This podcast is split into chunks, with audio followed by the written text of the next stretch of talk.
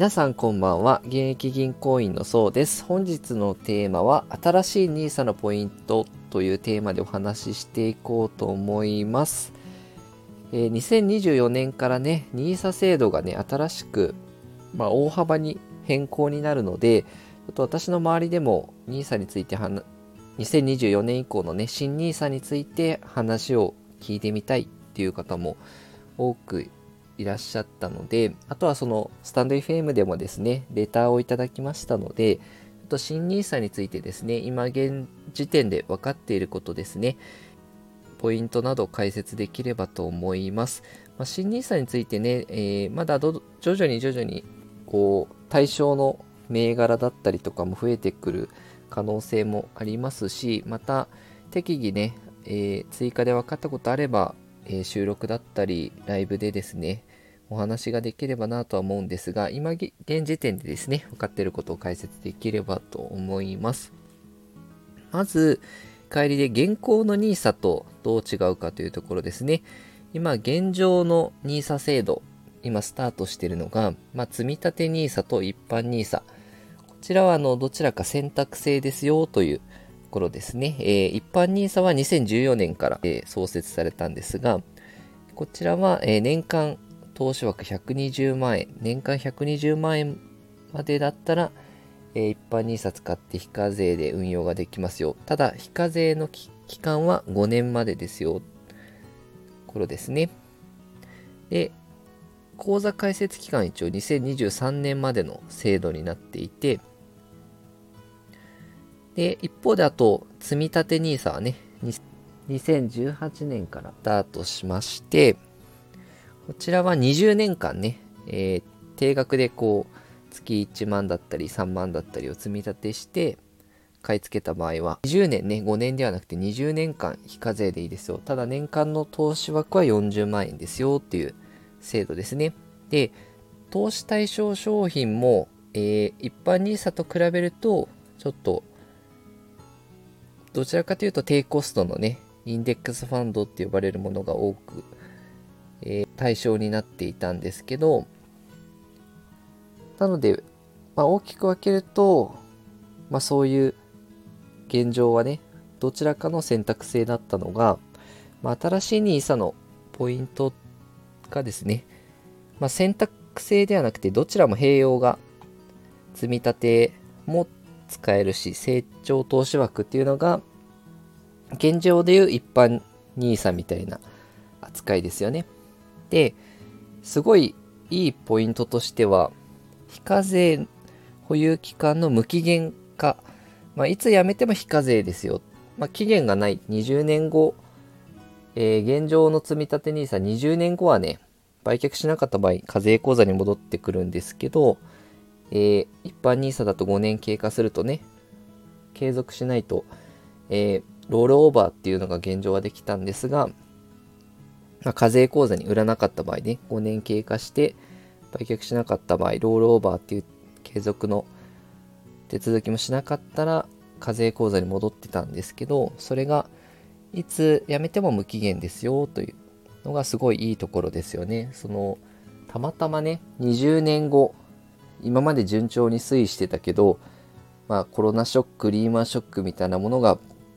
ね、来てガツンと相場が下がってしまって、まあ、利益が出ませんでしたってなったら、せっかく、ね、今まで非課税で、途中経過売れば非課税で利益確定できたのに、えー、20年持ちきったら、ちょうど大暴落が来てましたってなっちゃうと、まあ、せっかくね、積み立てしてたのに意味がないってなっちゃうといけないんで、それが無期限、いつやめても無期限ですよっていうのは、かなり投資家にとってはありがたいかなと。で、講座開設期間もね、いつ、まあ、常に、あの、やろう、始めようと思ったら、始められますよという、講座開設期間の高級化っていう、まあ、期限がね、いつまでって決まってるわけじゃないですよっていうことですね。2023年までしか投資できないよとか、そういうものじゃなくなったってことですね。あとは、えー、非課税枠も拡大してます。えーまず積み立ての枠ですね。こちらが積み立て NISA40 万なんですけど、3倍ぐらいになって年間120万までね、余力がある人はこう積み立てができるようになりましたよっていうことですね。で、成長投資枠現状でいう一般 NISA の役割の部分は240万までね、2倍ですね。2倍に拡大してますよと。で、これも5年っていう弱点がね、解消されて無期限ですよ。ただその対象、今まで一般 NISA よりも買えるファンドはね、えー、毎月分配型の投資信託とか、えー、レバレッジが効いてるような投資信託とかは、あの、一部ね、投資信託除外になってますよっていう、こう、あとはそうですね、信託期間が20年未満とかね、えー、運用の期間ですよね。が長いものが対象になってたりとか、なので、必ずしも、えー、成長投資枠だからといって好きなファンドが、えー、運用できるわけじゃなくて、さらに、この中だったら買えるよっていう銘柄ですね。がありますよということですね。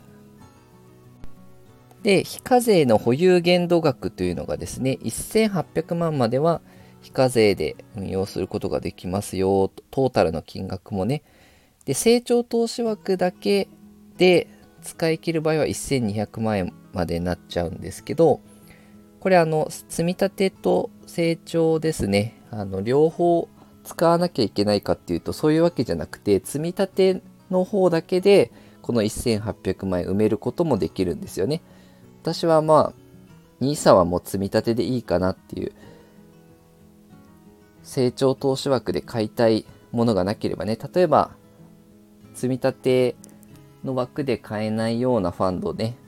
まあ、こういう AI の分野に投資したいんだ、テーマ型って呼ばれるものだったりとか、まあ、ちょっと積極的に運用するアクティブファンド、インデックスだけじゃなくて運用したいんだ。もしくは、例えば新興国でもインドをインドに集中して投資したいんだとかね、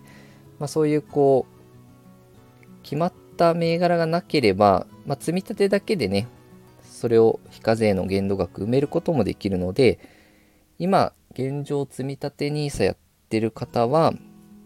まあ、そのまま、ま、運用成果確認して、まあ、ままずまずのリターンを上げてるんだったら同じファンドを新 NISA になっても継続する、積み立てていくでもいいのかなと。で、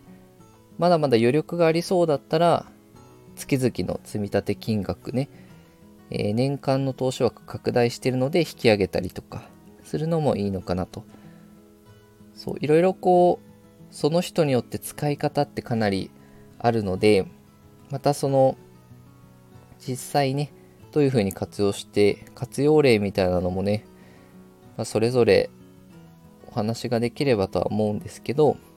まあ、現状はそういう制度ね、まず理解いただけたらいいかなと思います。で、あとよくある質問としては、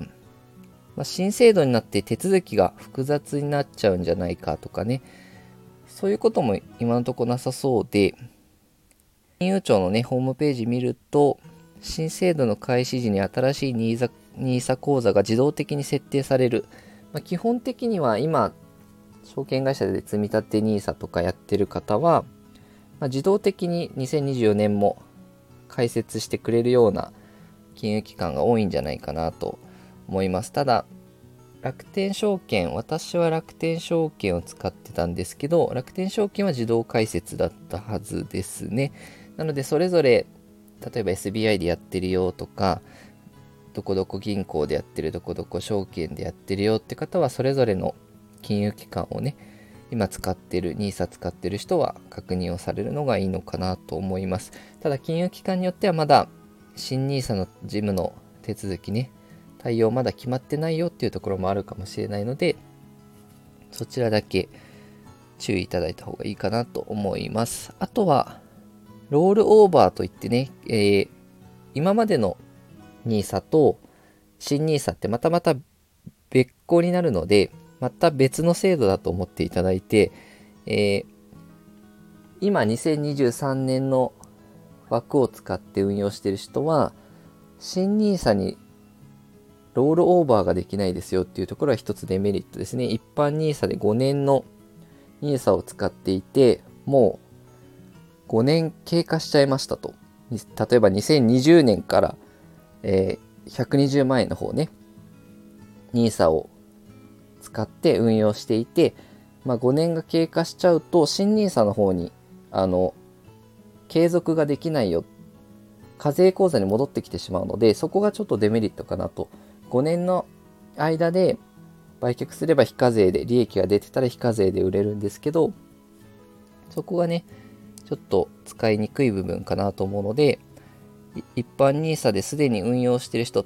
積立 NISA の場合はね20年後なんでまだ考えなくていいんですけど一般 NISA で非課税期間が終了しちゃうと、まあ、課税口座に、まあ、5年経過しちゃうとね買ってから